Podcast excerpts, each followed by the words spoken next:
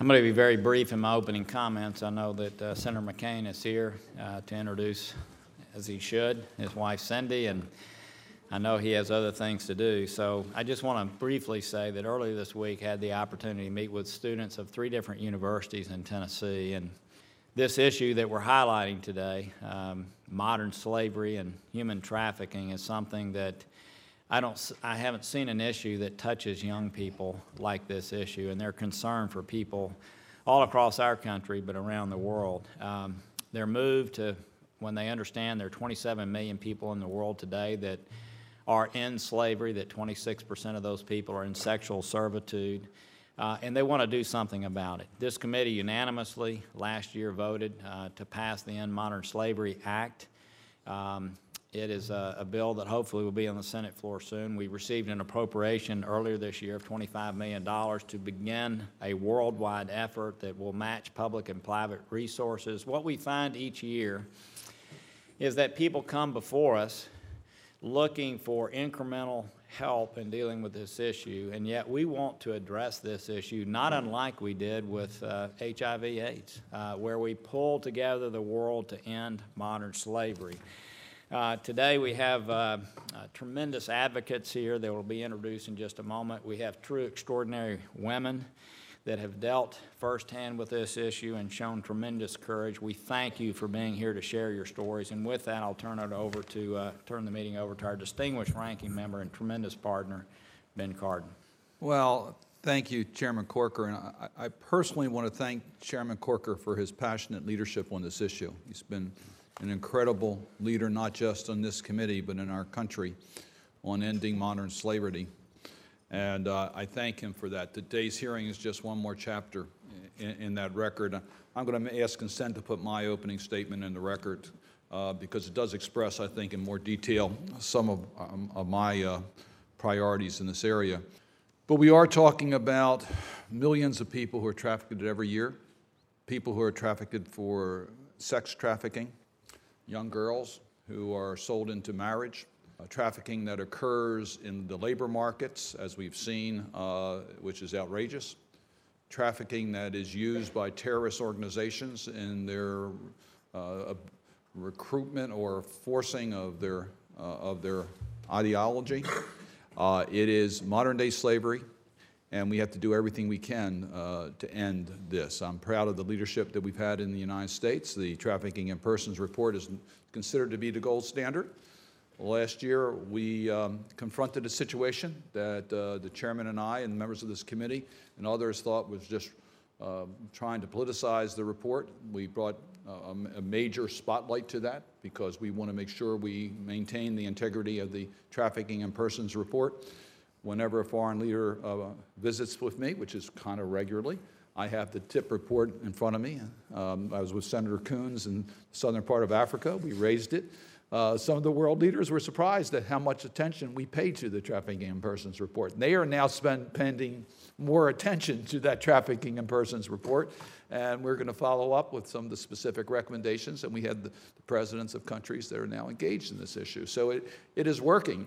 Uh, it's also nice to have Senator McCain here. Uh, uh Senator McCain, I, I, think, is one of the great human rights leaders in, in the United States Senate but we have him before the Senate Foreign Relations Committee, uh, Mr. Mr. Chairman. I hope we can ask him some questions about his effort on, as chairman of the Senate Foreign uh, uh, Armed Services Committee trying to steal our committee's jurisdiction. So I hope we'll be able to, to ask some questions in that regard, but it's a pleasure to have Senator McCain before our committee.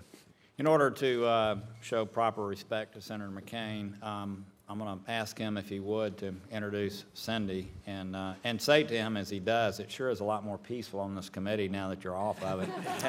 but uh, but uh, and then I'll introduce the other witnesses after that takes place. But uh, seriously, we warmly welcome you and thank you for your leadership on national security issues in particular.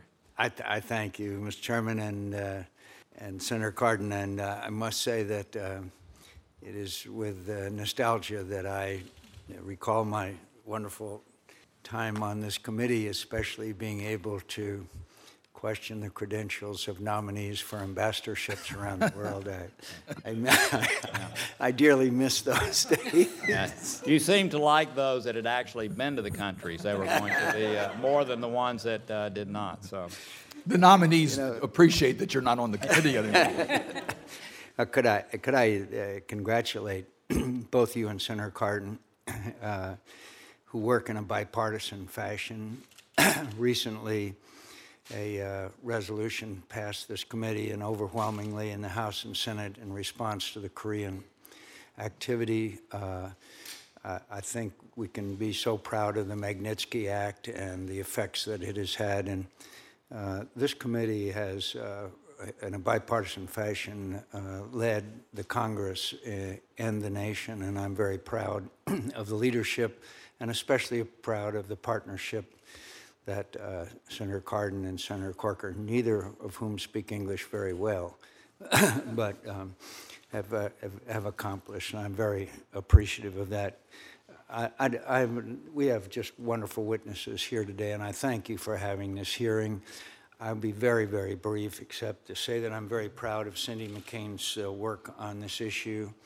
Uh, she has traveled the world, but she's also spent time in our state, a border state, where cross-border trafficking is still a very, very serious issue. Um, we have experts here to talk about it, including Cindy and her great work. I'd just like to point out that all of us have a story, and we will hear stories today.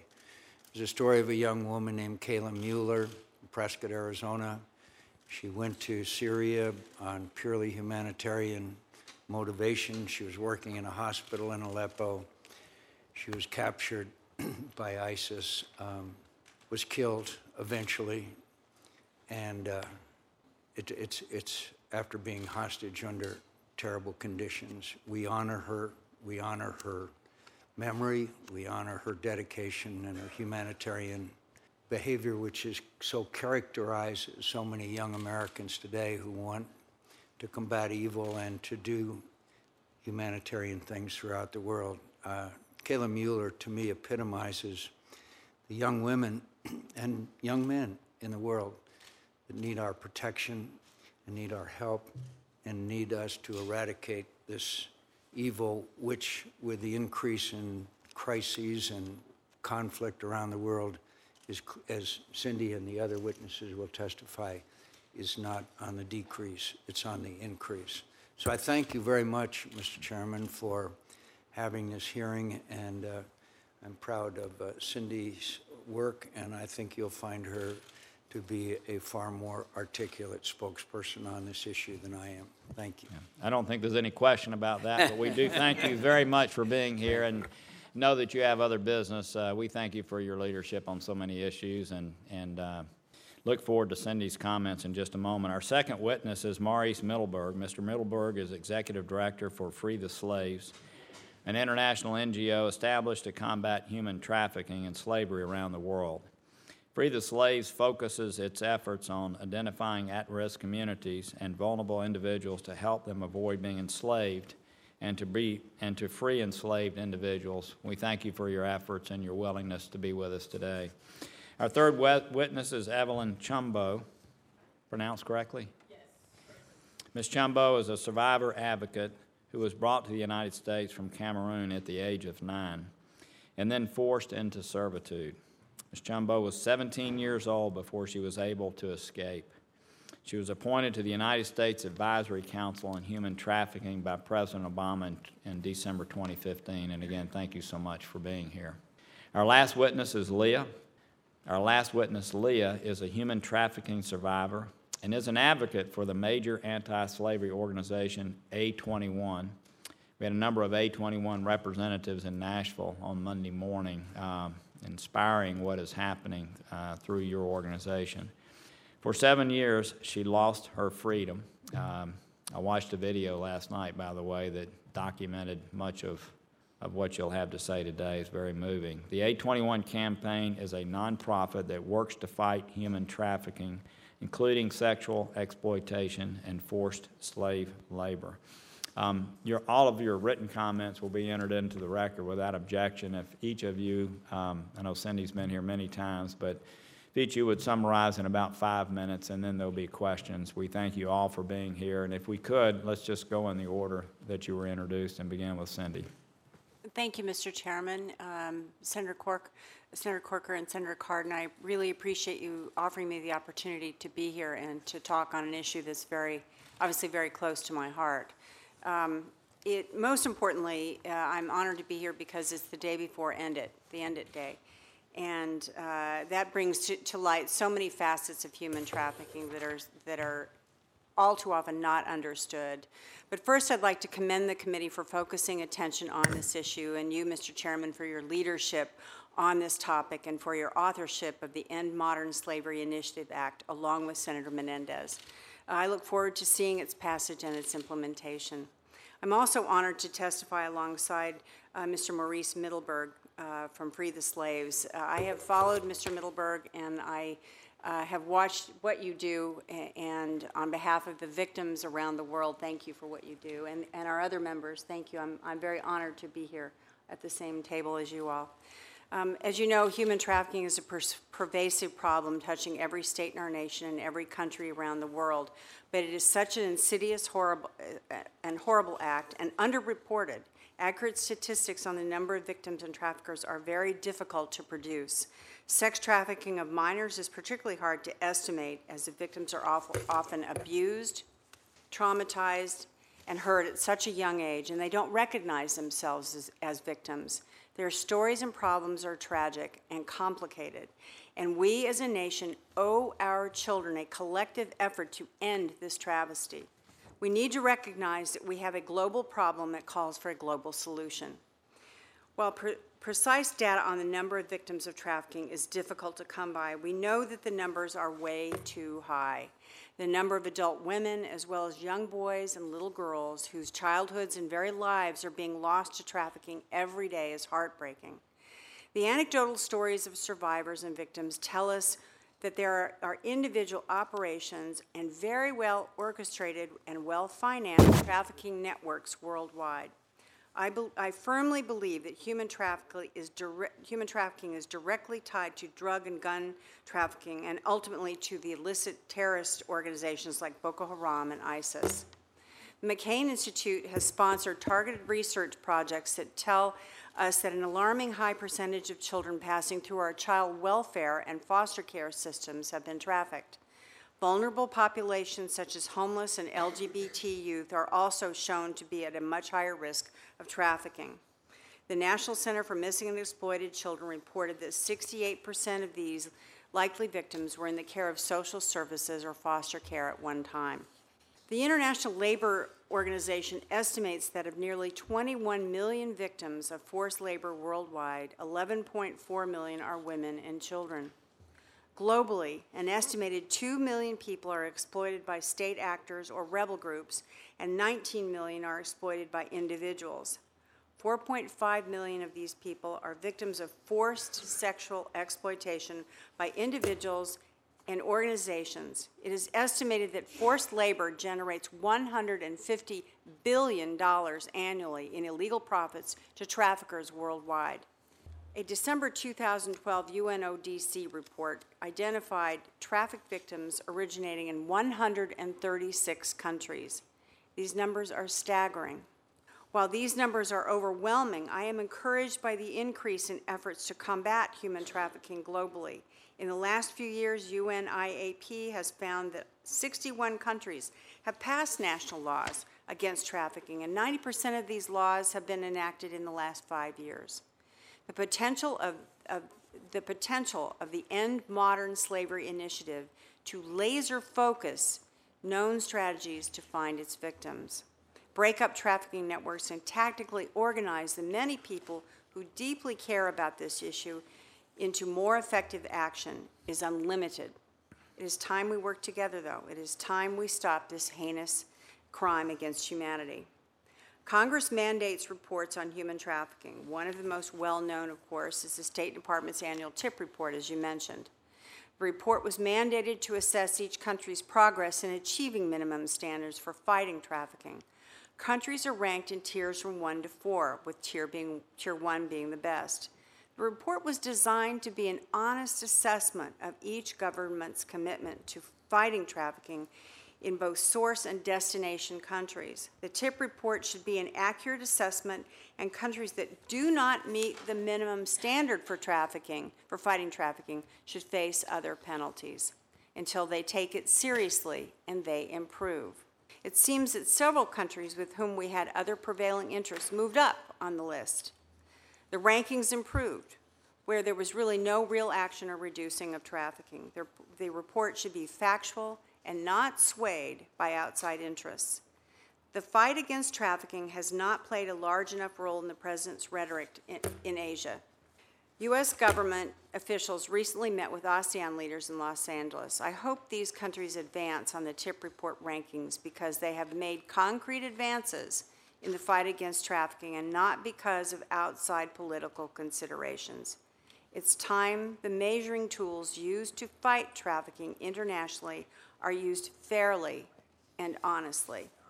There are increasing numbers of people dedicated in their lives, dedicating their lives to fighting trafficking every day, and some NGOs uh, are really outstanding at this. Uh, the McCain Institute has had the honor of partnering with Thorn, Digital Defenders of Children, to help get their initiative, their innovative Spotlight tool into the hands of over 2,000 police departments in 49 states. Um, Mr. Chairman, I'd like to, to uh, present the rest of this for the record, but if I may say, I just recently returned from Turkey and Greece, both. And uh, I was not, I was staggered to see what I saw anyway, but most importantly, I, I myself watched trafficking happening. So uh, with your consideration, I would hope that this committee would, would focus somewhat on the children and the women and children that are coming across the waters from Izmir into Lesbos on that. And thank you for having me today. No, thank you so much. Thanks for your leadership on this issue and for pointing out the, uh, the End It movement. Jenny Brown's here, who leads that effort. She's sitting behind you. But uh, to be honest, uh, we would not be pursuing this had that awareness not taking place. And tomorrow's End It Day. The awareness catapulted all of us into action. And uh, but anyway, thank you for mentioning that and, and what's happening in Greece, Mr. Middle- Middleberg. Thank you, Mr. Chairman. Uh, Chairman Corker, Ranking Member Cardin, members of the committee, thank you for the opportunity to appear before you today and share the views of Free the Slaves. We are grateful for your outstanding leadership on this issue. I was asked to address what we experience as the central obstacles to reducing human trafficking and make policy recommendations accordingly. The brief answer is that we view the small scale of the global response to trafficking and inconsistent political support as the core obstacles. We have specific recommendations for Congress, Congress that address resource levels, resource allocation, the roles of USAID and the multilateral development banks, consistency in our diplomacy, and investing in research and evaluation. The focus on scale responds to the substantial progress and potential for radical reductions in slavery. While fully acknowledging the dreadful reality of slavery, my message today is actually one of hope and optimism. We now have the potential to achieve radical reductions in slavery if the Congress and the next president act boldly. A bit of context, if I might. The early phase of the anti slavery movement was dedicated to alerting the world that slavery exists. That goal has been largely achieved, and I'm proud of the role that Free the Slaves played in that awakening. The second phase of the anti slavery movement involved the search for solutions. Three mutually reinforcing solutions to the problem of slavery have evolved.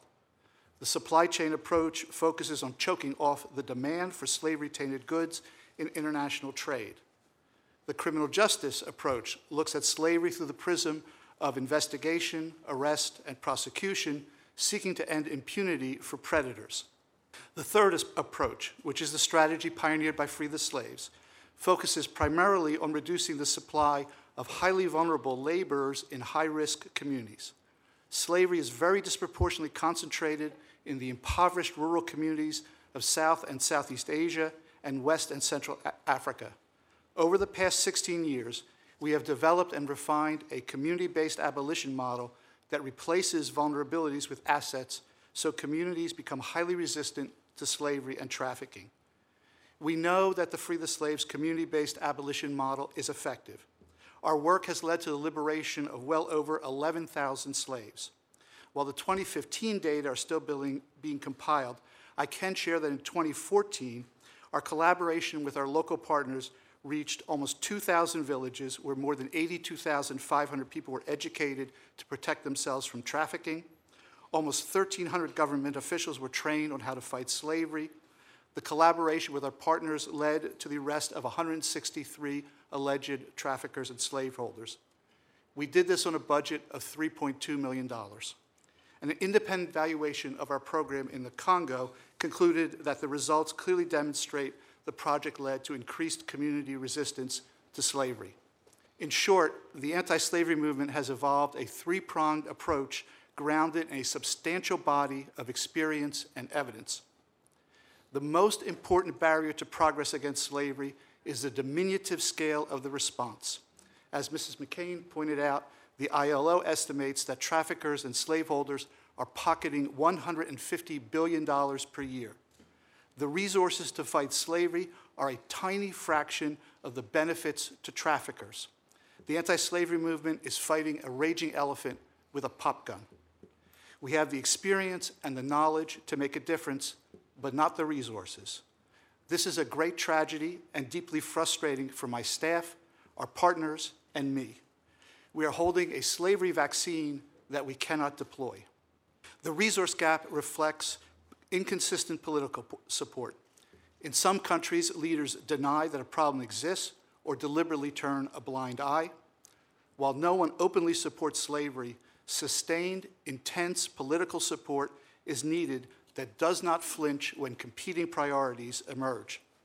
The time has come for the third phase of the anti slavery movement, which must focus on going to scale. We therefore propose the following policy agenda dramatically increase resources. Only a qualitative leap in available resources will allow for the necessary scaling up. Investing two cents, just two cents, in fighting slavery for every dollar the traffickers put in their pockets would be a huge gain for the anti slavery movement. Invest consistently and wisely. Invest in the countries where slavery is most prevalent. Stay there over time and enact a comprehensive approach fully implement the USAID counter trafficking in persons policy. We applaud the policy, but it's difficult to understand exactly what has occurred in terms of its implementation. We suggest this committee would be well served to require regular, publicly available reporting from USAID on the implementation of the CTIP policy.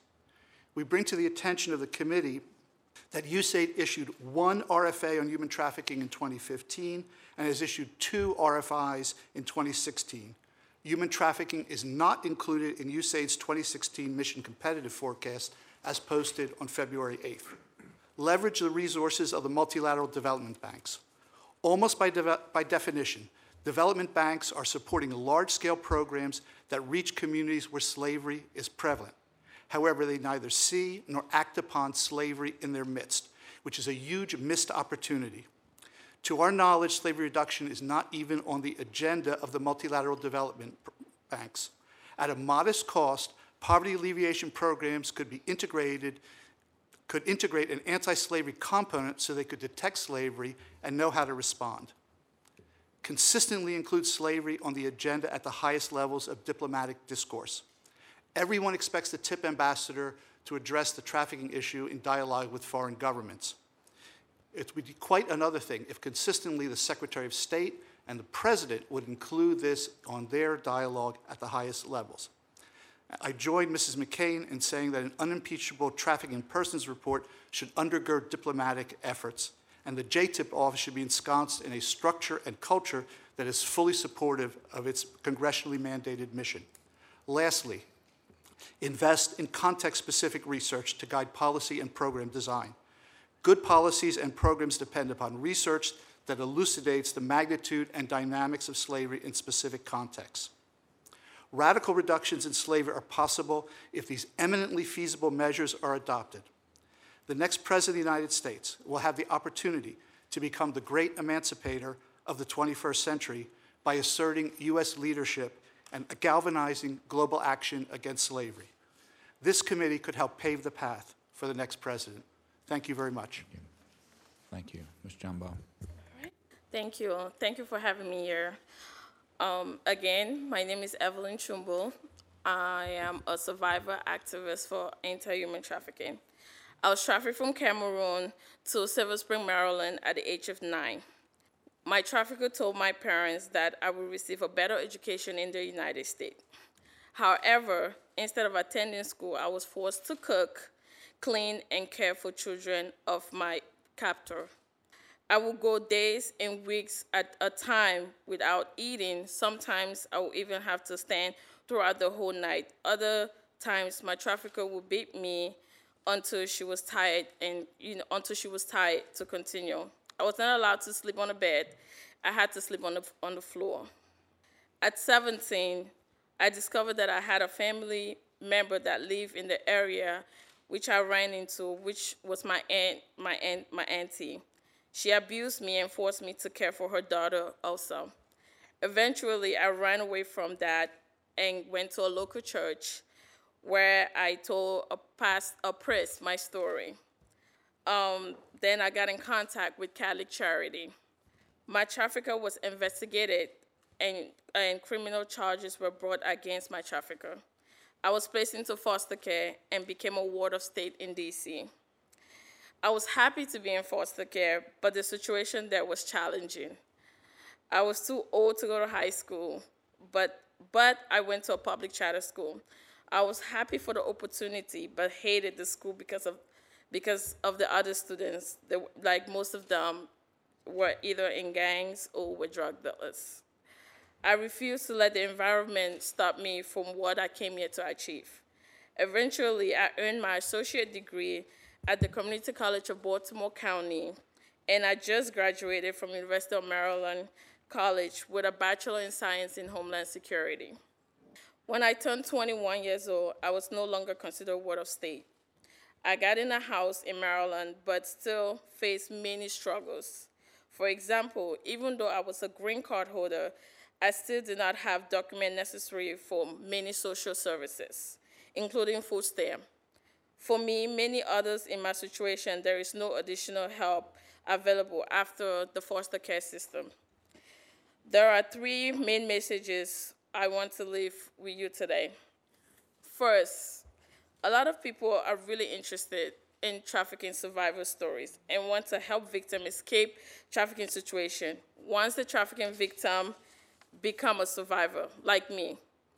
Most continue to suffer and struggle. The difference is many few people pay attention or even care. I hope you will help change this situation. I have physical scars that I carry with me, scars that I have to explain to my husband and my young son. I also have many emotional scars. Survivor needs psychological services. If I had the money to go to therapy, I would go. Access services is hard. Finding long-term care is hard. Our life we're taken away from us, we need help getting back into everyday life. Some of us are able to do, but some are not able. Important for survivors to have long-term care for their trauma that we've gone through. Second, I want to ask you to dedicate your effort toward ending modern-day slavery. That means addressing sex trafficking and labor trafficking and not separating the issue.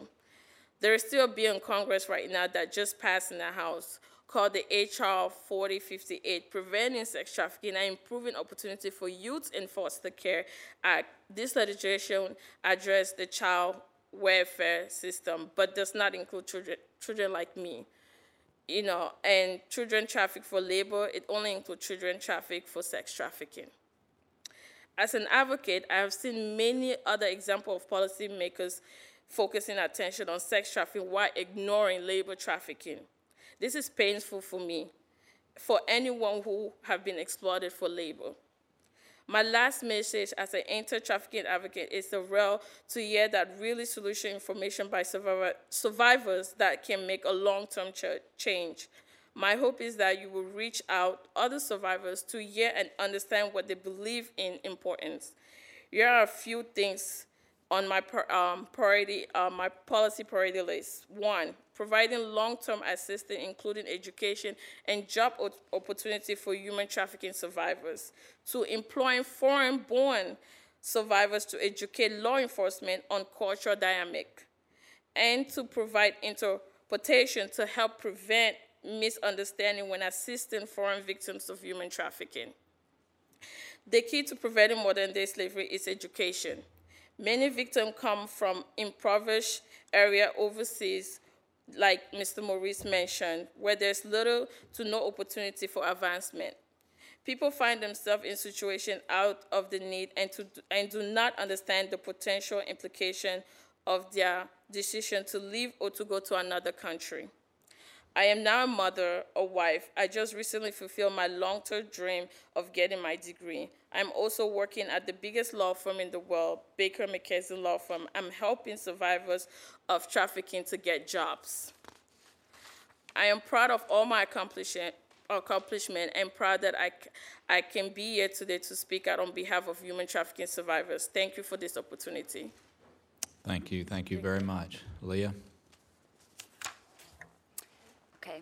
Um, As Ms. McCain and Mr. Middleberg said earlier, I'm honored to be here, sitting with all of y'all. And um, I genuine- genuinely want to thank each and every one of you for the opportunity to um, let me share a glimpse of my story, um, something that has gone on for far too long that needs to be recognized and totally eradicated from our society. I was a typical teenager. I came from a loving Christian family, had lots of close friends, but one bad decision ultimately changed my life forever. I became addicted to drugs, and the one person that I thought was going to help me break free of my addiction was, in fact, a trafficker of young women for the sex trade.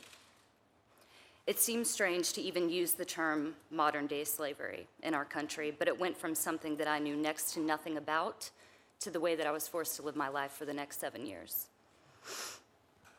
I knew of slavery from my, what my history classes taught me. It ended. Unfortunately, for so many living today, that is just not true. This is a way of life they are forced to live how to think, when and where to eat, sleep, and work. Slav- slavery is alive and well today. Modern day slavery, or as my pimp referred to it, white slavery, it's simply a way for monsters to make a very good living. Throughout the seven years of being trafficked, I, along with other young women, were used as a commodity by one pimp and were bounced around from Myrtle Beach, South Carolina, Miami, Florida, Houston, Texas, San Diego, California, New Orleans, Louisiana, Scottsdale, Arizona, Chicago, Illinois, Columbus, Ohio, and Denver, Colorado, for the sake of making money to enable our pimp to live the lavish lifestyle that he wanted to live.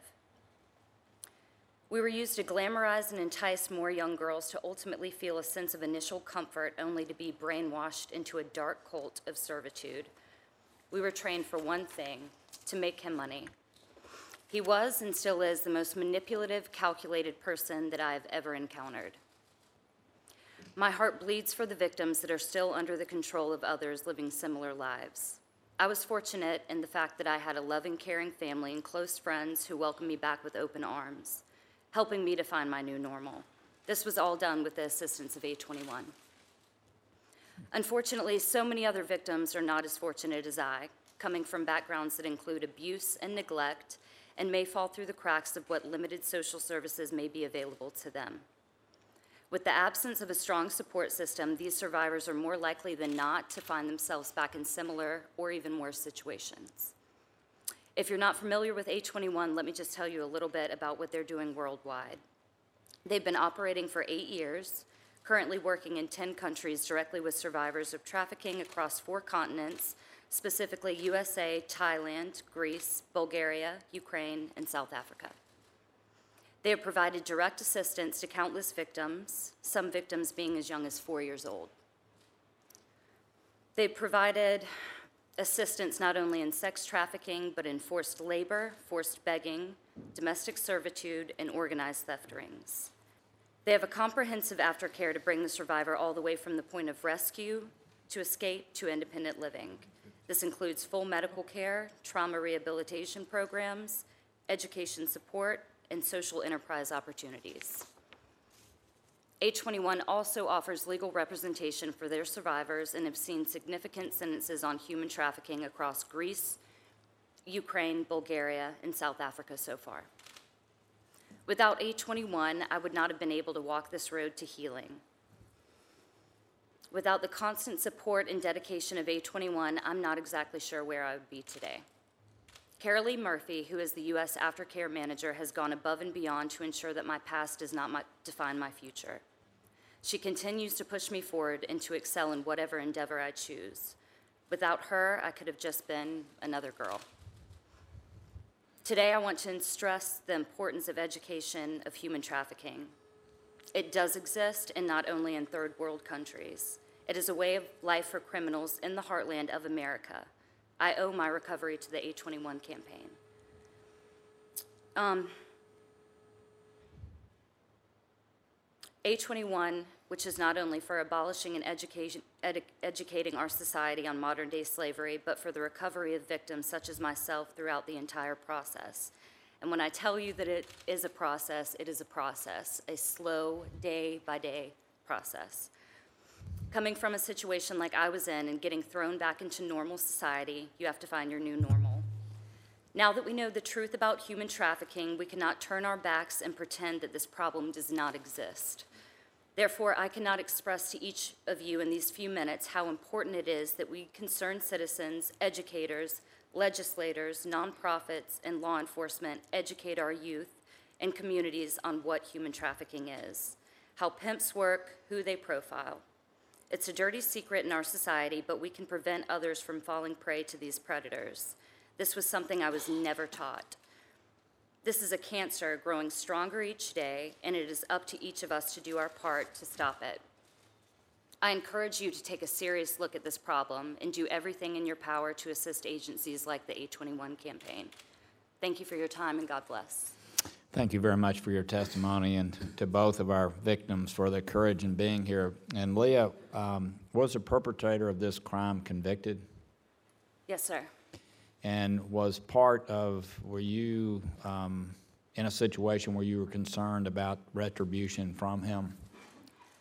From him? Yeah. No. So you were away and was, were not worried about that? Well, I'm still worried about it, but during the time, I was just more concerned about him actually facing prison time and not walking.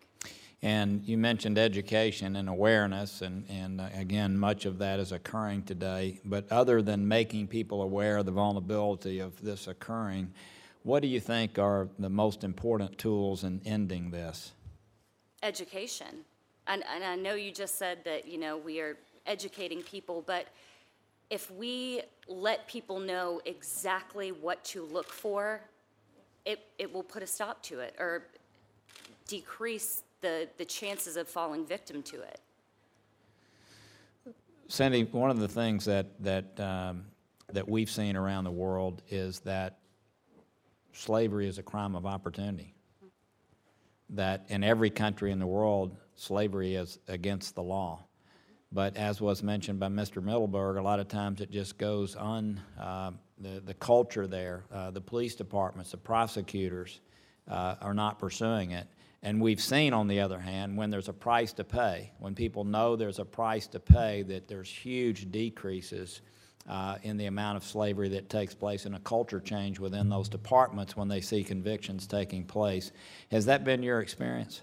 Very much so. Um, I, I, from my own personal experience, I think accountability is, is key here to any of these countries. Uh, there, uh, many of them have great laws on the books, but they just simply don't, in- either, either don't enforce them or don't care. And so, as was mentioned by Mr. Middleberg and others, the, and you all, the importance of making sure that, that these countries are accountable for what they're doing and that they are indeed doing what they say they're doing is really important. Um, And awarding countries uh, a move up on the TIP report because they're, they have some of the reason to be, uh, to be generous to, to the world, I mean, it just doesn't make any sense to me because these are women and children, particularly children that are at stake. I know Mr. Middleberg mentioned that, and I, I do want you to know there have been reforms relative to the TIP issue, and as uh, Senator Cardin mentioned, all of us are stressing that much more, but I agree with you, at the highest levels, it needs to be dealt with. Do the two of you believe that if the United States took leadership um, and was able to put together through public-private partnerships and other governments, the resources that you talked about, Mr. Middleberg, do you think we could have the same effect on modern slavery that we've had on HIV um, uh, around the world? Uh, Mr. Chairman, I have been doing this kind of work, global health, poverty alleviation, social justice, for well over 33 years. And in that time, I have seen absolutely amazing, remarkable, profound, positive change. Child mortality rates plummeted, maternal mortality rates plummeted, the HIV pandemic uh, halted, um, you know, many other amazing changes that we would never have expected 35 years ago. And in every instance, it has been when the United States of America asserted global leadership. There is no substitute for the United States, and I am profoundly proud of my country because what I have seen, and because of that, I actually have, Uh, I'm an optimist. I started my remarks by saying that my message today is really one of optimism and hope because I know that when the United States of America ties itself to great moral purpose and invests tenaciously in that issue, that we always, always see profound change. And I believe that, the moment has come for the United States to once again assert its moral leadership on this issue and make the requisite commitment, which will require sacrifice and resources, but the results will be worth whatever sacrifice we need to make, and we will live in a safer and better world for that. And I would just ask all of you, if you, if the resources that you're talking about, when you look at it on an international basis, is small, when you know that $150 billion each year in profits is being generated, by the way, by mostly smaller businesses. Uh, most of these are not mafia-oriented uh, entities. They're small business people that, unfortunately, because they know they're not going to be prosecuted, continue to do what they're doing. So, is it your belief that, is there anything that you know of from the standpoint of the American people showing moral leadership around the world that can be solved with a with a small amount of resources when you think about everybody in the world participating, when you think about the philanthropies that exist to support these kinds of efforts, can you imagine anything more important for the United States uh, to be involved in in this moment? No, I can't. Uh, When you're talking about our children, and, and in my belief, I completely agree with what Mr. Middleberg said, but I also believe that we have more to do here within our own, within our own borders. Um, uh, There's, you know, I I hesitate again to bring up the Super Bowl, but large organizations and large events like that are really important to this issue. And yet somehow we let our NFL ch- chief and our, and the other people that are part of all these kind of overlook it and give those of us that work in this kind of the boys will be boys deal, don't worry about it attitude. Um, I think, I think until we can, can hold ourselves accountable in this, uh, it's going to be difficult, in my opinion, to be able to be successful around the world. Senator, if I, I might just add to that, please, that um, clearly with a widely dispersed crime, as you said, a series of small businesses, it requires effort at large scale. And this cannot be done with the level of resources that are currently available. I, I go back to my call for investing two cents for every dollar the traffickers are putting in their pockets. That would finally begin to put the right level of resources on the table to combat this crime. And your, your uh, reference to the fact that these are not mafia, part of my optimism is that our experience is that in some sense these traffickers are incredibly weak. What's been really amazing to me is, in fact, how easily they can be toppled when concentrated effort is put at them. These are not great chieftains of major organized crime, but when they're confronted, it's easy for them to, to do their crimes at a small level when no one's paying attention and no one is fighting back. But when they are pushed, they will give up. And that has been our experience, even with the modest resources we can bring to bear. I was a bad traffic cop yesterday, and I'm going to do better today. I just want to ask one last uh, uh, question. It, is it true that in the United States and around the world, there are numbers of organizations like yours, like IJM, like A21, and others that already know what the best practices are in dealing with these issues? And if we could just marshal that together in an international effort, we, we have the ability, we just need to pull it together and make it happen. Is that true or false? Absolutely, sir. Uh, that- was part of, of my reference to the fact that we have evolved this three-pronged approach. Different organizations specialize in different uh, approaches, uh, but the, the knowledge and the experience we've gained over the last 15 years is actually quite remarkable, and we have the ability to make a huge difference given what we have learned if the resources are available. Thank you. Thank you very much. Senator Cardin. Well, first, um, I want to thank all of our witnesses, but I particularly want to thank Leah and Evelyn uh, for putting a face on this issue. You know, we hear the millions, but they're real people. Each one is a person with a story and a family. Uh, Evelyn, you point out that parents want a better life for their children, and in many countries around the world, they don't see a future for their children. So they get into a circumstance where they think they're doing their best for their child to be educated and an opportunity to great America, uh, only to find uh, that they were uh, fraudulently misled uh, for economic uh, advantage of the trafficker, not their child, and to become uh, a circumstance where their child has been victimized. And Leah, it happens here in the United States. Here we think we're the country that has uh, protected our citizens, and yet uh, the vulnerabilities are here, the greed is here, and you put a face on it. Uh, so, for both of you, the courage to come before our committee, thank you. It's so important for Americans to understand beyond the numbers the, the, the lives that have been changed forever as a result of the activities of, of traffickers. And you know, we could have Rohingya and Cambodian men and boys who have been trafficked for, to the fishing industry in Thailand, and we could have a person here that would show how that person's life was destroyed. And in a way, we support that by uh, the, the fish we consume in this country. So it, it, it, we need to draw the lines and understand what is involved here. We could certainly understand ISIL and, and Boko Haram and the, the terrorist organizations and how they traffic in order to support their, their activities. So I thank you for putting a face on it.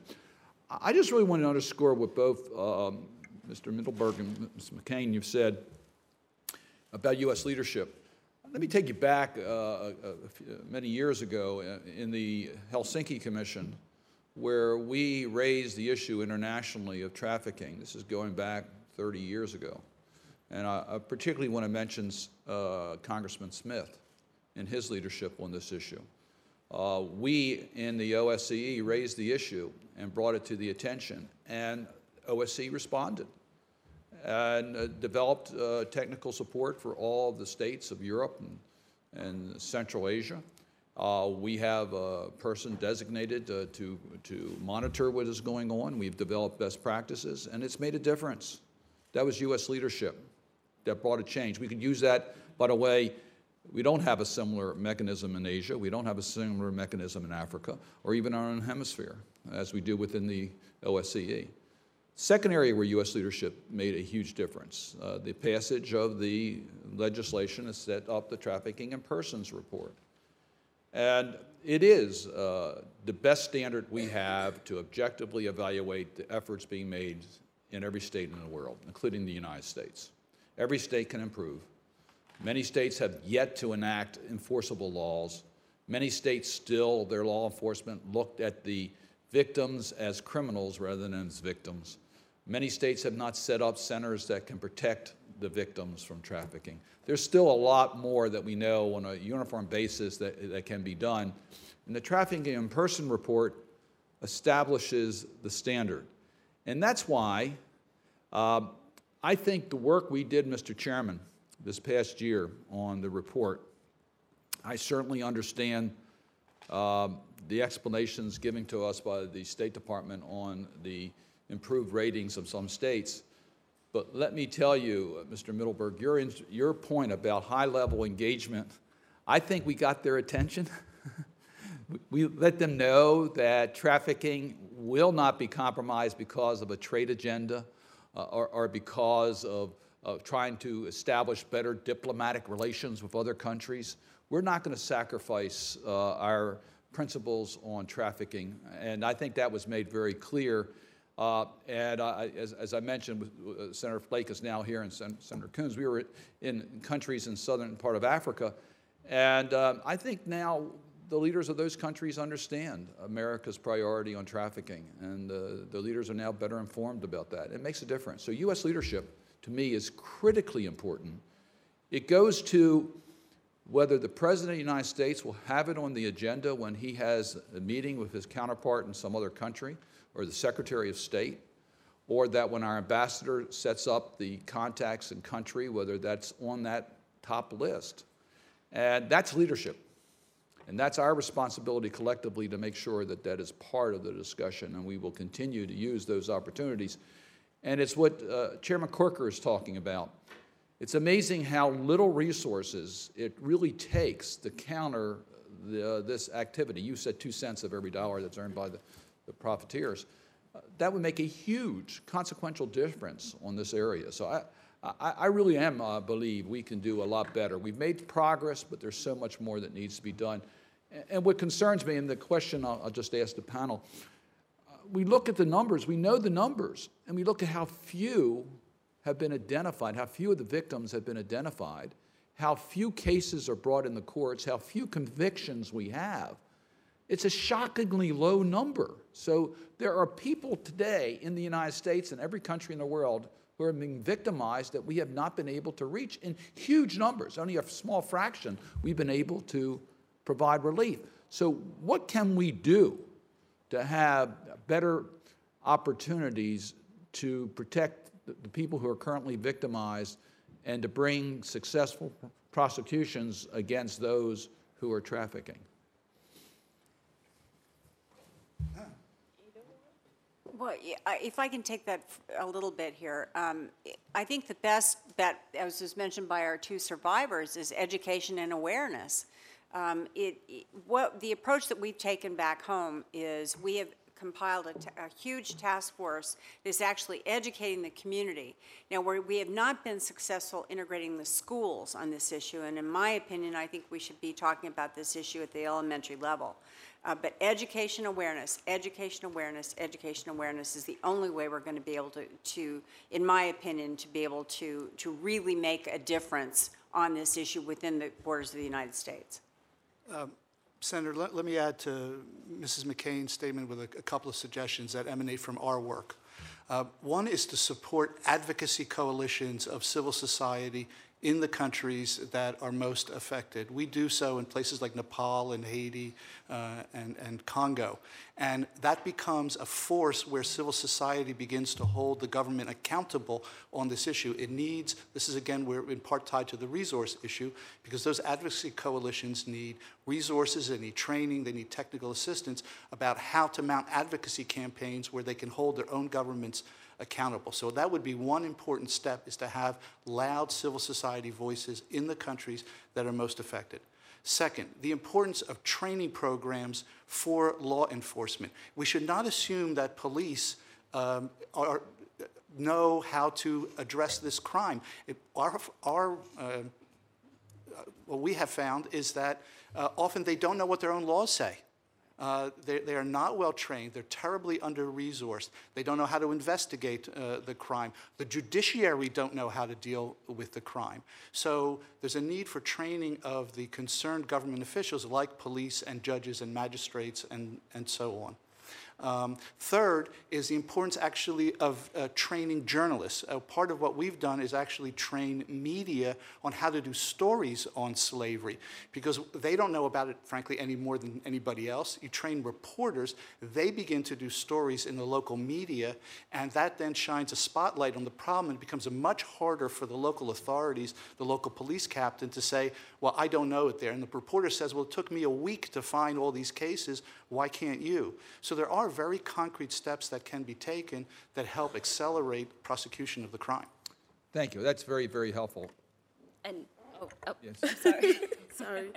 No, um, just to agree with everything that um, Mrs. McCain said and Maurice said, really the number one key, I would say education, and definitely um, educate not only the law enforcement, but the embassies, especially coming from another country to the United States. A lot of our embassies don't know how to deal with us you know, victims. I think that we need to do more training when it comes to a lot of these embassies. I just speak for example because even though my case was investigated, a lot of my embassy, you know, my gov- the government in Cameroon knew my situation, but it really hurt me that I couldn't go back to my country because they thought I was not Cameroonian. You know, that hurt me a lot that I could not get a Cameroonian passport.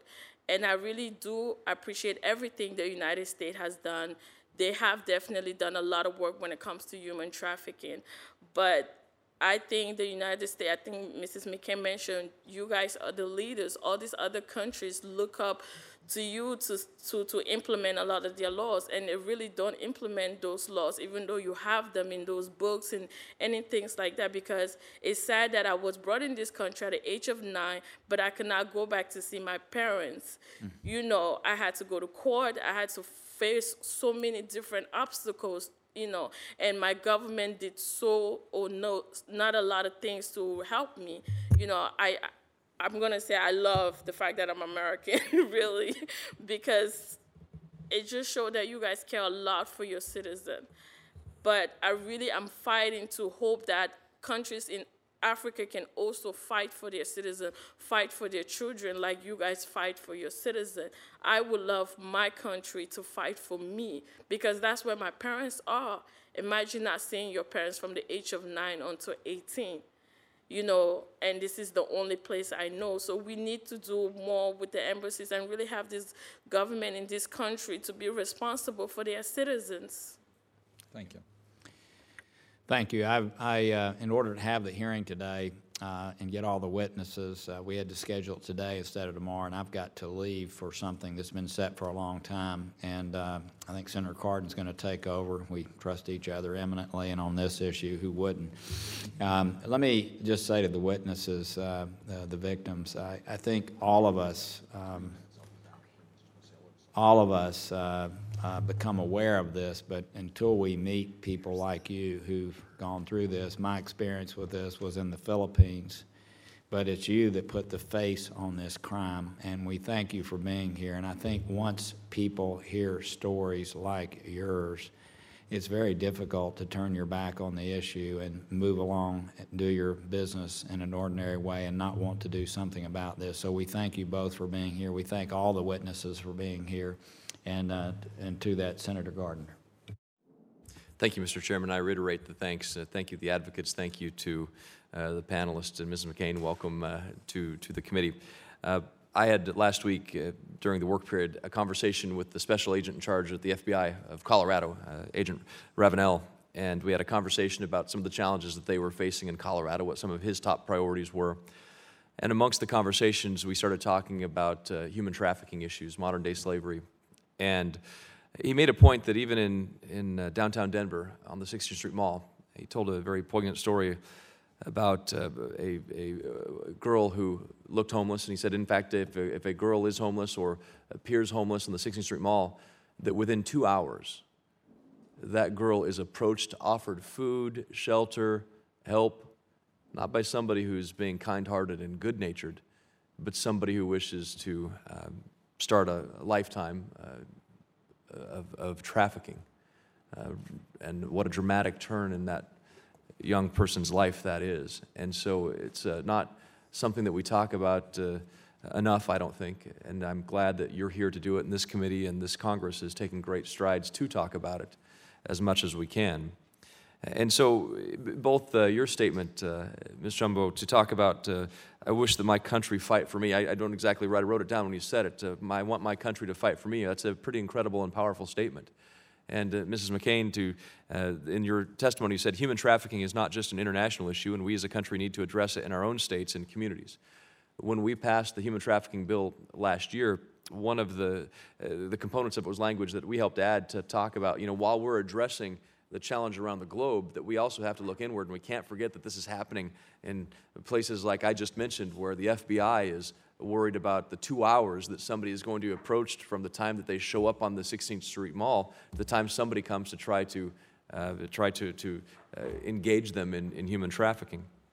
And so I guess the question I have is, is what more can we be doing at the state level uh, to combat human trafficking? What more can the federal government be partnering to do with the state level uh, to combat uh, this scourge? Well, in my opinion, um, and from the experience that we've had uh, in Arizona, um, it really comes from within. Uh, the federal government is, can be very helpful and already has been very helpful on this issue. uh, with, with funding in certain areas. But, you know, we're dealing with, a- with a, an epidemic here. And, and this epidemic is not just something that we see, but it's also something that's on the internet. And we're going to have to face the, the fact that unless we, we figure out how to deal with organizations like Backpage and others that are like that, um, we're not going to get, a- get ahead of this. Uh, Education was mentioned, um, all, you know, all the things that, that we've all talked about, uh, treating them like victims, making sure our, our police force knows uh, and understands and are trained in this. But um, it- I, in my opinion, I think we need to work collectively, not only as states, but nationally together. Uh, I think there's a lot of people doing a lot of good things, and I think a lot of things are being duplicated. And I think a little, in my opinion, a little better organization would be, would be very helpful, on the ground at least, and that's how, how I, I work on the ground. In, in terms of that duplication, is anybody sort of looking at that? Is there a place where we can look at and say, this is being duplicated, this is the service? Or is that something that maybe it's appropriate role for Congress to take a look at? I don't know if anyone's doing that. I know at the McCain Institute, we're, we're, we're trying to figure out just who's, you know, where, where all the pieces of the puzzle are with all of this. Um, But I, other organizations like Mr. Middleberg and others uh, may have a better answer to that. Uh, But I, I just, just from my own experience, duplication's a problem with this. And people not talking to each other, the lack of communications between NGOs and governments and local law enforcement, et cetera. And feel free, the other panelists, if you'd like to, to uh, join in on this. Well, I I would bring to your attention, uh, actually, a report we did with Deloitte called the Freedom Ecosystem uh, Report. And uh, one of the issues that we actually highlighted in that report uh, is the importance of partnership and collaboration and coordination. That there is uh, a, a degree of atomization in the efforts against uh, slavery, and that we would all benefit from putting in place a better architecture uh, that would allow for partnership and complementarity and collaboration. Uh, and there are organizations, NGOs, that are taking steps actually to try to work with each other uh, and really have candid conversation about, well, you know, what is it that we're not doing or we should be doing or we could do better in order to work together. So uh, this is, is not, I mean, forgive me, it's not a U.S. example, but uh, we recently entered into a joint venture with an organization called Beyond Border, where we really said, look, we both work in Haiti, we're both addressing the child domestic servitude issue, uh, we both have similar philosophies, so we're going, we signed a formal agreement to pool our resources so that we could work together truly collaboratively and have one integrated structure between the two organizations. You know, in a sense, a real formal joint venture uh, so that we could be more effective with the resources each of us can bring to bear. And I think more of those kinds of conversations uh, where we can put aside our organizational egos uh, or, the, frankly, the, the turfs between different agencies uh, would be really helpful. Very good, very good. If, if the other two would like to or not, that's fine. So, uh, yeah, I agree with what Maurice said. You know, collaboration and unity working together because a lot of times when we talk about human trafficking, really, like I mentioned earlier, we often just hear about sex trafficking. You know, and the focus is so much on sex trafficking that you forget victims like me, other victims. You know, I've always tried to, when I advocate, to understand, I believe in unity. Sex, labor, and sex trafficking, to me, I really don't see any difference because a lot of time people that are labor trafficked, they're sexually exploited too every day, but we don't get to hear that story, you know, and it's really a lot of these NGOs, like unity is very important if you really want to work on this crime, helping to end this crime. These are human beings we're talking about. You're talking about people, people that have family, you know, that their life have been taken away they've been treated like they're nothing. And it doesn't really matter what form of trafficking they experience. It's just sad that to know that they went through that. And we need we because there's so much separation in this movement when when it comes to like training.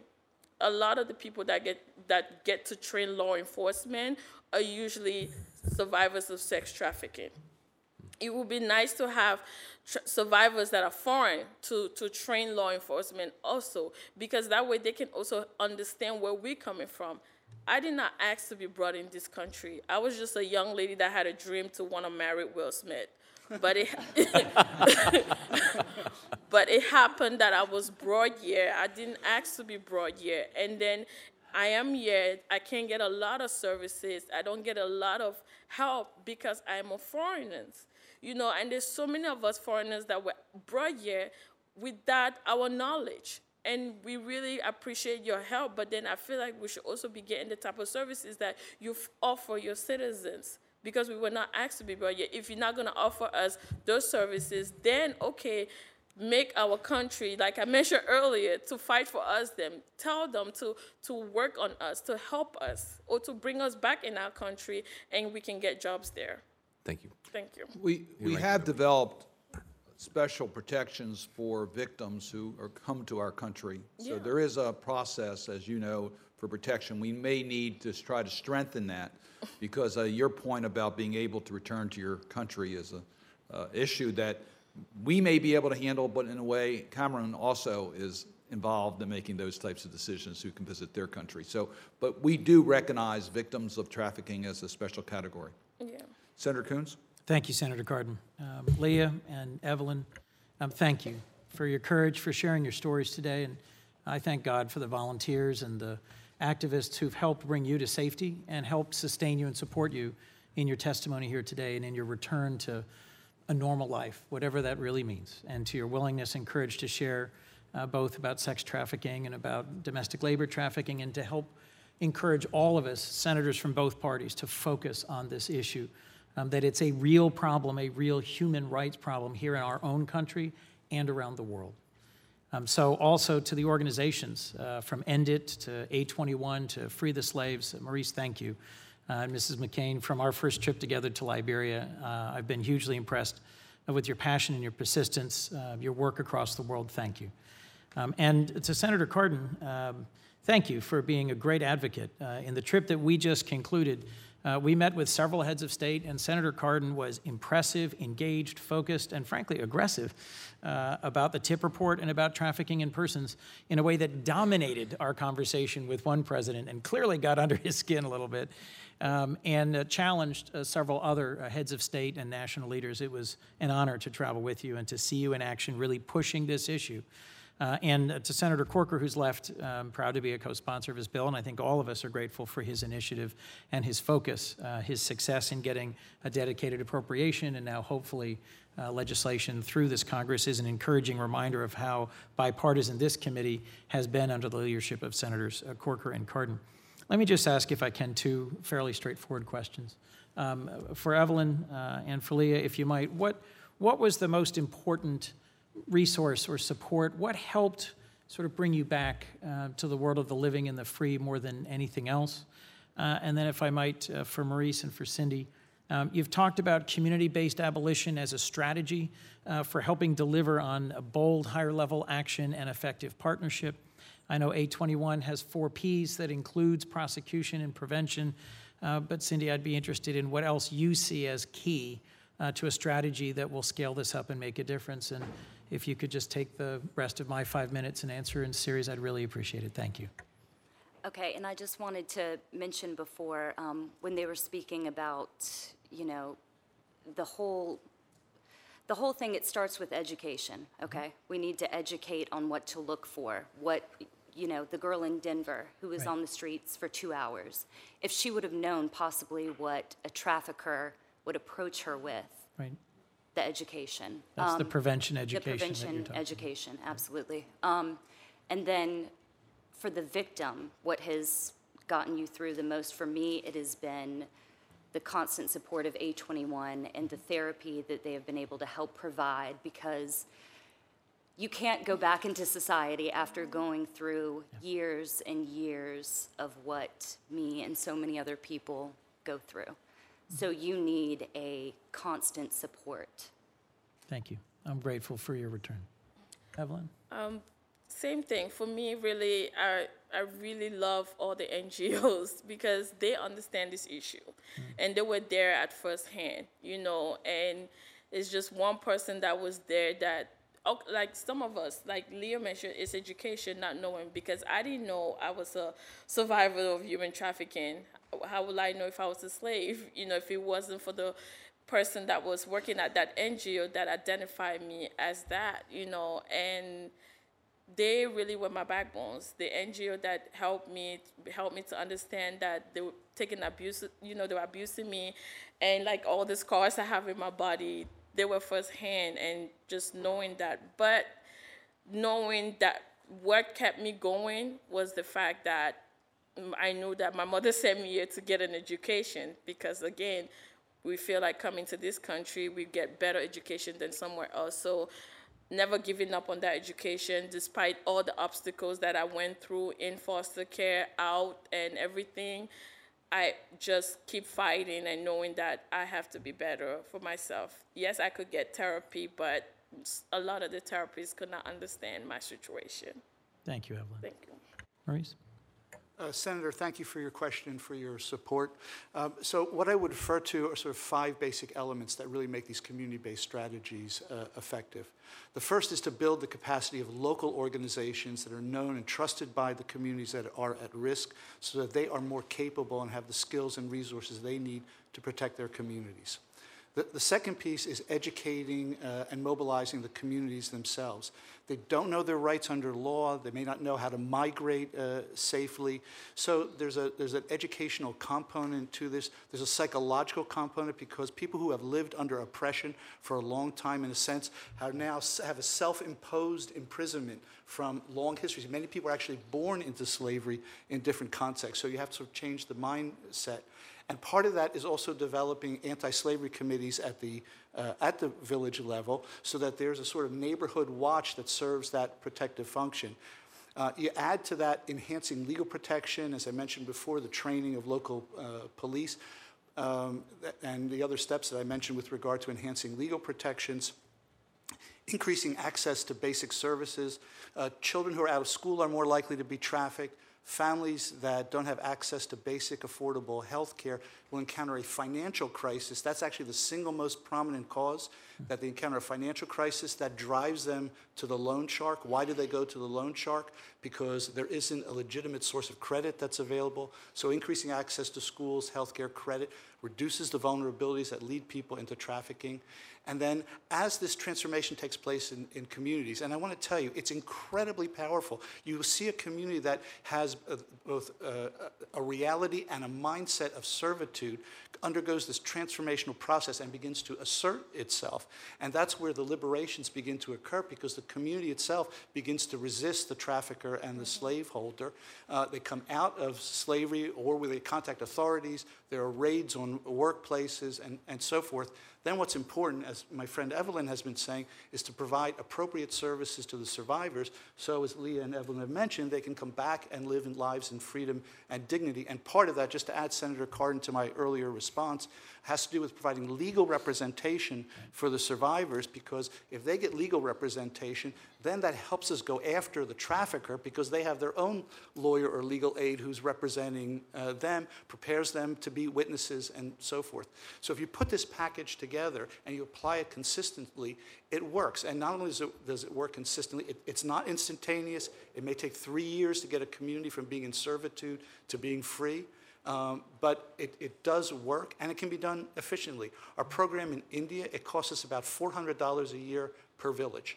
So it takes $1,200 to move us a, a community from, from slavery to freedom. So we know this can be done and we know it can be done efficiently. Thank you. Um, s- My, the area that I've worked in has been specific, specifically sex trafficking. So the, the one area that I think that we have not addressed as a community, and I'll talk global, as far as the United States goes and the world, is the customer. And how we deal with the customer and, and what penalties or how each community deals with the customer. Um, Some communities are willing to deal with this topic, some aren't. Uh, And it's, it's, you know, it- it's across the board with all that. But in my opinion, unless we deal with the customer head-on on, from the sex trafficking side of this, we might as well be spinning our wheels in the dirt.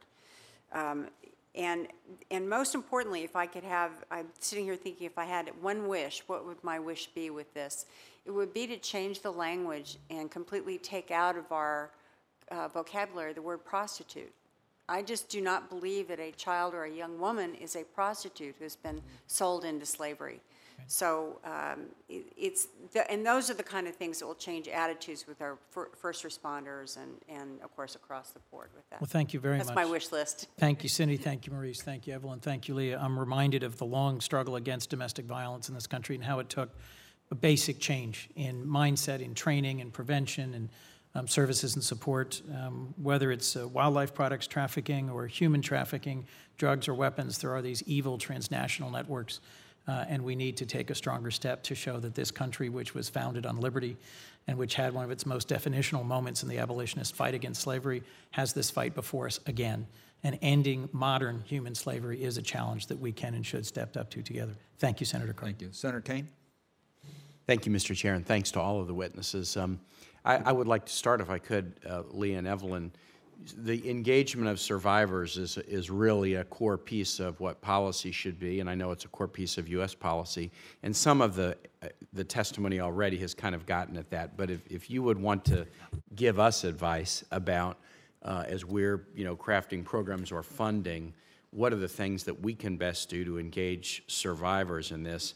what would it be? Is it more support of NGOs? Is it support to get legal counsel? What are the things that, that, that we should focus on to engage survivors in this battle?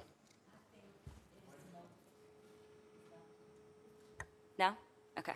I think it is a number of things because, um, as you said, it's therapy wouldn't work for her. Um, and there's domestic servitude, there's sex trafficking, there's forced labor. So if people that are working with agencies are educated on each different type of trafficking, I think that that would be a great thing, just to know what to look for for each one. Um, but the education, going back to education, what to look for, what to stay away from, um, to me, that's completely important because it's, it's not something that's taught today. Right. Um, And like I said earlier, we were taught that slavery had ended. And I had no idea that I would be spending the next seven years of my life enslaved to someone for the sake of money. Um, so for me, education is completely important. Um, being a sex trafficking survivor, the therapy is a vital role that is helping me get back into normal Yep. society. Yep, thank you. Thank you, Evelyn. Thank you. Um, like Leo mentioned, there's so many things that can be done, but you know what really did help me get it was being part of another network, the National Survivor Network. Just being able to have those other survivors that have gone through mm-hmm. what I've gone through to understand me. It did not matter if it was sex or labor, but just knowing that we were forced into something that it was not our own really helped me. But there's just so many things that survivors can can help. You know, you can start by hiring survivors, mm-hmm. Mm-hmm. giving them a job. Mm-hmm. Because yes, even though they've gone through other situation, but there's a possibility that they can be re-victimized. Yeah. You know, uh-huh. you know, a lot of this issue is poverty, lack of education, and when we do get out of the situation, we're vulnerable. We don't have job, we don't know where to go. Yes, NGOs are there, but there's not that long-term care for it. So really helping us to get jobs, or even in the country that we come from, if we can get jobs in that country, we will not have to go to another country and Right. end up being trafficked and can't get jobs. Mm-hmm. So the number one key is providing jobs for mm-hmm. a lot of survivors. Thank Great. you. Th- Thank you to both of you. And now I'll, I'll turn to Maurice and Cindy. Thank you guys for the great work that you're doing. I, on this committee, I have a kind of particular focus on Latin American issues usually. And so I'd, I'd love you to talk about maybe two aspects of what's going on uh, in the Americas these days. One is, what do you think about the current uh, relationship between the United States and Mexico on human trafficking and slavery? You know, are, are we cooperating in the way we should? We know there's problems, but are we, is it improving or are we going backwards? I'd love to talk about that. And second, as we've seen this uptick in the number of unaccompanied children coming to the United States from the three Northern Triangle countries in Central America, has that also had with it, you know, an uptick in, uh, in slavery and human trafficking from those countries? And what should, the, the, we just passed a budgetary allocation of $750 million into those three countries, and we ought to be talking about the best way to program those monies to do the most good. And so I'd be curious about your thought about the Northern Triangle countries, too. Thank you, Senator. Uh, one of the things I learned in my life is to say I don't know. Um, so, and particularly the issue with Mexico is not one that, frankly, I feel competent to address. So, I will defer in, in speaking to that. I, I will say, however, with regard to more to the, the Central American issue, um, that I think for in the first instance it is very important that we continue to recognize that these are in fact victims of trafficking. They are running away from being pressed into crime by the gangs of Central America. And uh, we were disappointed when this, there was the first influx at some of the reaction, uh, which seemed to treat them as kinds of, of criminals rather than as children who were freeing, organi- fleeing organized crime. And um, you know, what, what we would suggest is that it's much more about reaching back into the communities from which these children are fleeing and working with those communities and with the parents there to understand what are the specific vulnerabilities, what are the specific dynamics that are leading them to flee. So there's no magic formula to answer that, but this is more about doing that kind of contextual research and understanding that dynamic and then intervening. We have sort of a framework for thinking about what those might be along the lines I suggested earlier in response to Senator Coons. Um, but then it's doing that kind of community mobilization so that the community can protect itself with the cooperation of local authorities against the, the ones who are trying to traffic them. Mhm. Thank you very much. I, ha- I guess I have the luxury of having been born in a border state. Yeah. And so the issues are very, I mean, I've watched this my entire life. Mm-hmm. Um, I- don't think right now the political rhetoric is helping this uh, at all on, on either side of the aisle, and I'm talking about the presidential Yeah. races. I don't, I just don't think that, that this is, is helpful in, in any way, shape, or form, and it really bothers me a great deal to see this. Um, what I do know, and what I have seen firsthand, is that First and foremost, um, I believe the United States can be very helpful in helping Mex- Mexico secure its southern border. Um, We talk a lot about the northern border, but the southern border is the weak link here. Um, And more, and just exactly as, as what Marie said, um, we don't have all the answers to this, but we know one thing, they're fleeing. And they're, they're in danger of losing their lives by, by, by not staying, by, by staying in the country. So uh, a, a- broader dialogue with, in my opinion, with, with not just the president of the country, but the, the, the local leaders is where this begins because, um, and in my opinion, involving more women in the issue because I think women are really the, dri- Yeah. in Latin America, are the driving force on this in terms of change. Um, I don't, like, I agree with Marie, so I don't know all the answers to this and I, but I do know we can't continue to just slap people around and badmouth them, Right. uh, you know, for a problem that, that we can be helpful with instead. Thank you very much for what you do. And to, uh, Mr. Chair, I would, I would love it sometime, since we did just do the $750 million appropriation, it would be great if the committee or maybe one of the subcommittees could have a discussion uh, with state and others. What's the best way to make that money really um, help solve some of these security challenges. I mean, I think a lot of the reason we did the investment was because of the crisis of the unaccompanied minors, but we want to make sure that it's being used in ways that will promote the right goal, and that might be something that the committee could explore at a later point. It's certainly within our jurisdiction, and as you know, th- this budget provides an additional billion dollars Yeah. in that regard. So it's a continuing uh, commitment by the, uh, by the taxpayers in the jurisdiction of this committee. Senator Mm-hmm. Thank you so much. Senator Menendez. Uh, Thank you, Mr. Chairman. And uh, let me thank an incredibly impressive panel, and I want to particularly thank uh, Leah and Evelyn, because it's, it's courageous to tell these stories uh, in public, on the record, and, but it's extraordinarily powerful. And you're helping the lives of other individuals, because when we talk about issues here, sometimes we talk about it in a way that we don't get the human face to the challenges that we are facing, and in this case, modern-day slavery, in other cases about education or income or whatnot. But, so I want to thank you both, because I think it's incredibly powerful, and I applaud you for doing it. Um, and to Mrs. McCain for your work at the McCain Institute is just fantastic, uh, and I appreciate uh, your insights and your commitment. And to Mr. Middleberg, a fantastic organization is doing and changing lives. Um, when I worked with Senator Corker originally on this, and and and uh, certainly uh, felt his passion and believe in it myself, and then Senator Cardin.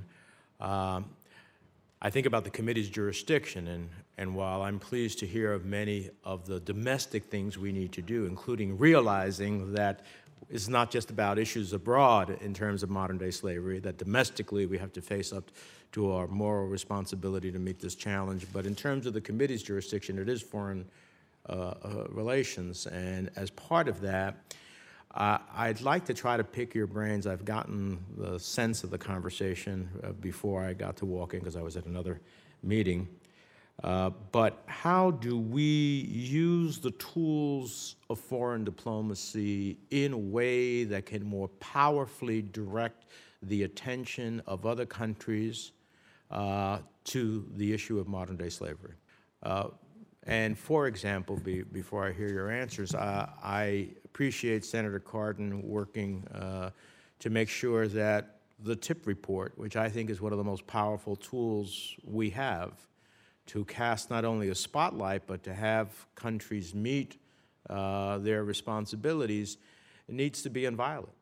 Uh, and I am concerned that the last one wasn't uh, that considerations, and I understand, I, I've been on either the House or Senate Foreign Relations Committee for 24 years, so I understand the totality of issues that we face in relationships in the world.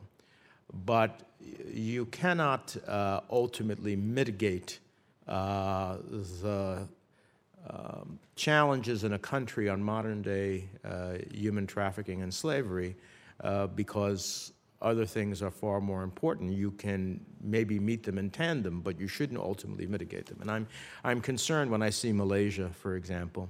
Uh, there's no way that anybody's going to convince me that they deserve to be upgraded. Now, maybe that was a result of my amendment that passed in the Senate Finance Committee that includes in the question of trade promotion and TPP you know, having a, a, a, a, prohibition on dealing with countries who are in tier three to get access to fast track and trade. And I'd like to hear whether that, or elements of that, whether using our trade agenda, particularly with countries that uh, rate among the worst in the world in terms of human trafficking, is one tool of foreign diplomacy that we should use.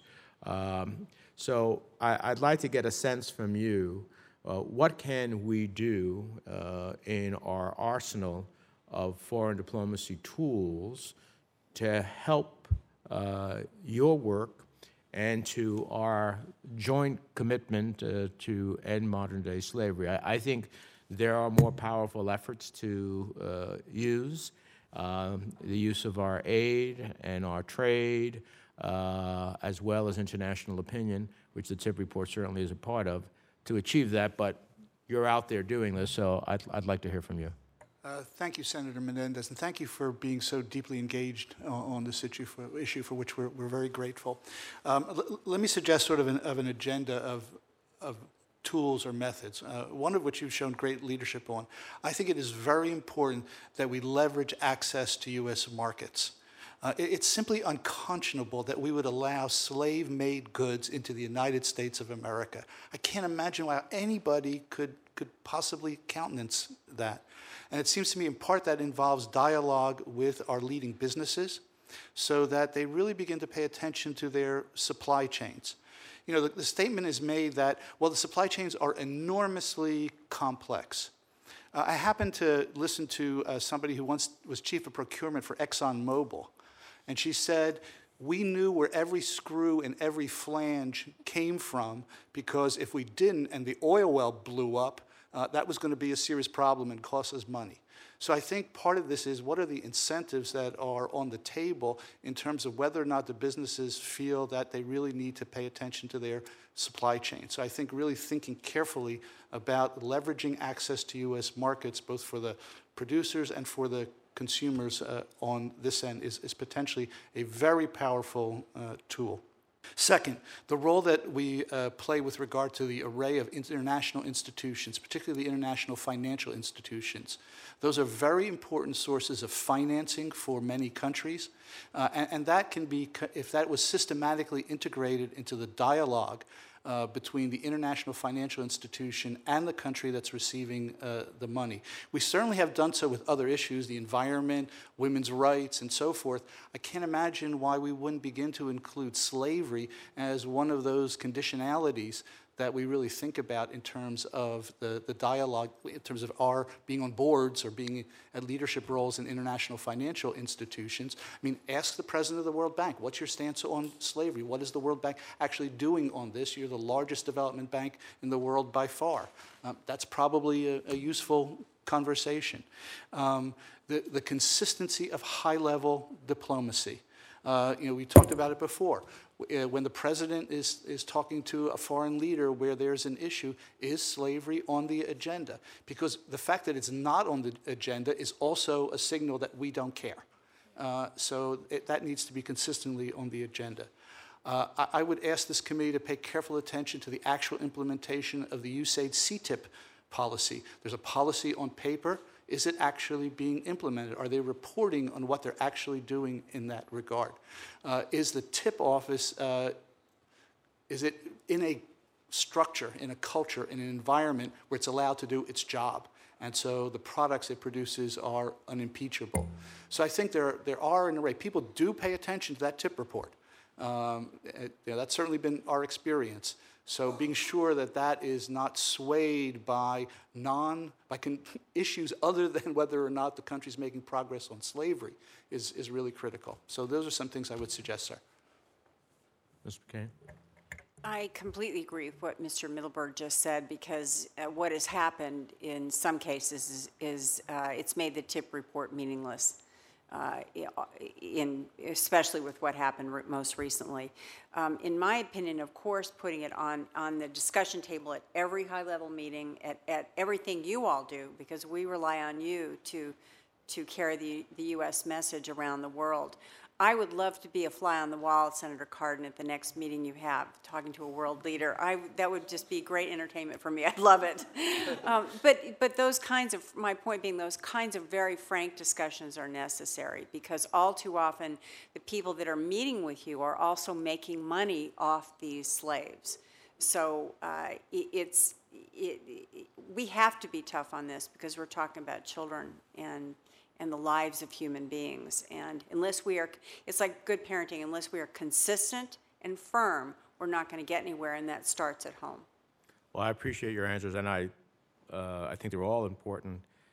I very much am interested in the international financial institutions. For example, we have corruption initiatives uh, uh, as part of it. There isn't any reason this couldn't be included, so I will uh, raise those with some of the leaders. And, and the supply chain question, I think, is also very important. Uh, if you can uh, know everything you need to know to mitigate uh, any tort claim, you should be able to do know everything to mitigate any claim on human trafficking. So, thank you very much. I, I want you more than the fly on the wall, I want you in the room with me as we're talking. it would help a great deal. too, So I'm with you. Sen- Senator Markey. And let me also say about Senator Menendez, I really want to thank him for his uh, leadership on this issue. He's brought forward uh, legislative initiatives. He's been an incredible leader for many, many years on this issue. His, his um, standing up for the TIP report during um, some very difficult moments uh, where people try to distract the discussion. Uh, Thank you for staying strong on this issue. Thank you, Mr. Chairman. Maybe uh, we can have Mrs. McCain be an honorary uh, senior staff member of the uh, committee, so she can sit in on the I like to meetings. start fights. Senator Markey. Uh, Thank you, Mr. Chairman, uh, very well, uh, uh, very much, and uh, thank you, Mrs. McCain. Uh, Thank you, Mr. Middleberg, for your uh, leadership on these issues, for everything that you're doing. Uh, And thank you to the two victims who are here. Your, your experiences are harrowing uh, to hear about. Uh, it Takes a tremendous amount of courage for you to then turn that into something which is positive, that is coming here to testify, giving leadership, giving voice to these issues. And so we appreciate the courage it takes for you. Many can't do what you do. You have that extra ingredient of courage to uh, come before us. But you should know that we're listening to you on this committee, that it's worth it for you to step out, and it's worth it for you to encourage other people to step out, because the more that that happens, is the more that this committee and other members of the Senate can help you uh, to have your cause you know, be given a voice that's more powerful than yours. But you are inspiring all of us today by your presence. And so I, I here's what I'd like to do, if I could. Um, I'd like to give each of you kind of a minute and a half to just summarize for a minute and a half each one of the, of the witnesses. What's the one and a half minutes that you want us to remember as a committee, as we're dealing with this issue, so that we won't forget the charge which you're giving us here today? Um, can I start with you, Leah? Absolutely. And ask you to uh, tell us what that message would be. Yes, one and a half minutes? One and a half Okay, all right. I need to figure this thing out. Um, so, for me, what I would like for you guys to take with you from this, um, my experience from sex, sex trafficking to labor, is education, prevention, um, and then the aftercare for the victim after everything is said and done because it's so easy to prosecute the trafficker and then forget about the victim. And that happens more oftentimes than not. So to have an organization that really puts emphasis on the aftercare as well as the education and the prosecution um, is huge. Um, there's just so much to be done after a victim is brought back into society. It goes from their own education, it goes to health care, it goes to, in my case, and a few others, therapy. Um, so for me, to let you know about education, prevention, and aftercare. Um, and that's huge. And that didn't take a minute and a half, so I'll let, No. I'll let Ms. Chumbow speak. But it was great. Thanks. Thank you. I'll try, Leah.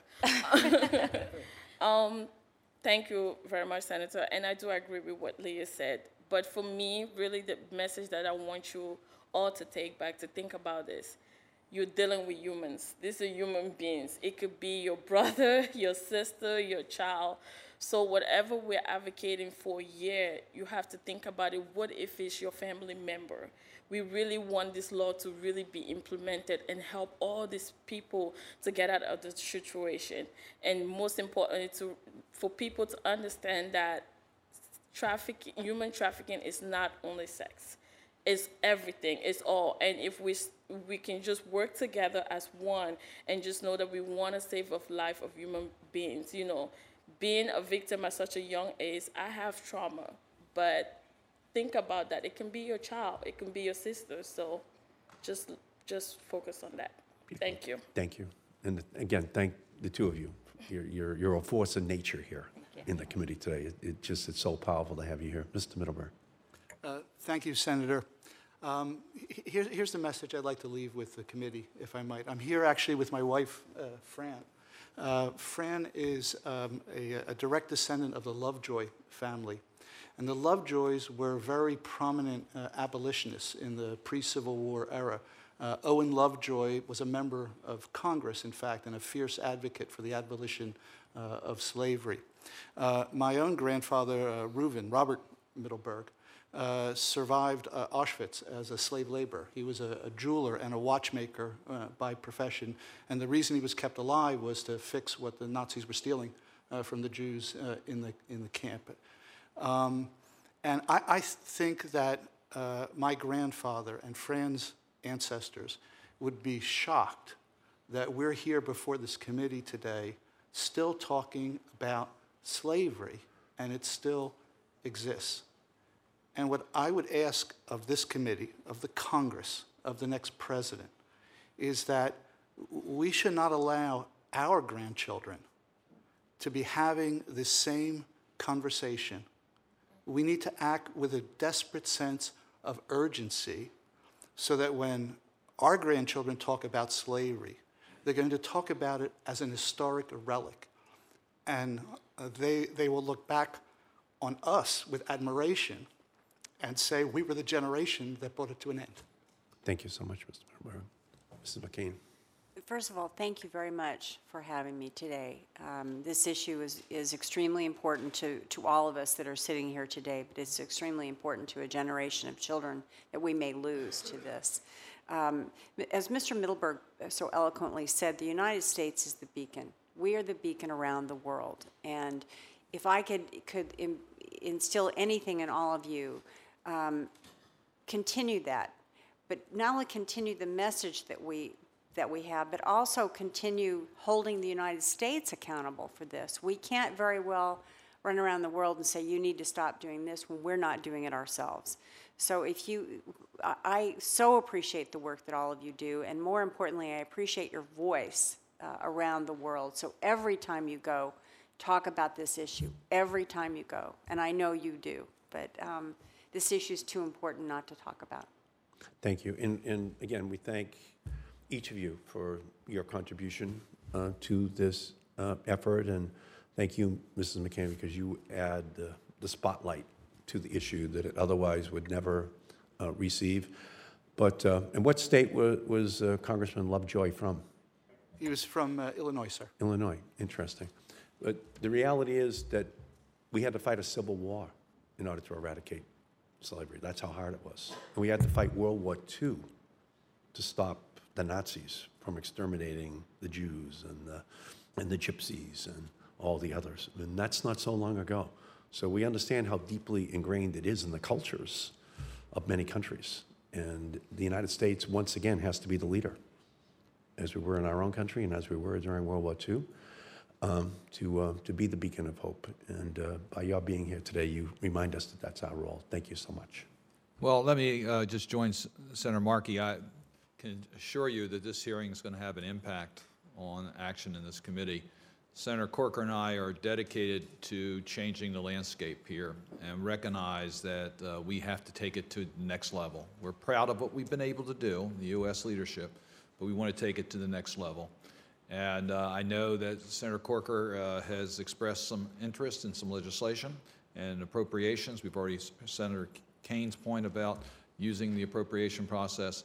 Uh, We're going to do everything uh, in our power to exert U.S. leadership and to have our leaders uh, be bolder on this issue on their international engagements. Uh, The committee record will remain open until noon on Friday for questions for the record. If there are questions asked, we'd ask that you respond promptly to questions that are made by members of our committee. And with that, the hearing will stand adjourned. Thank you all again.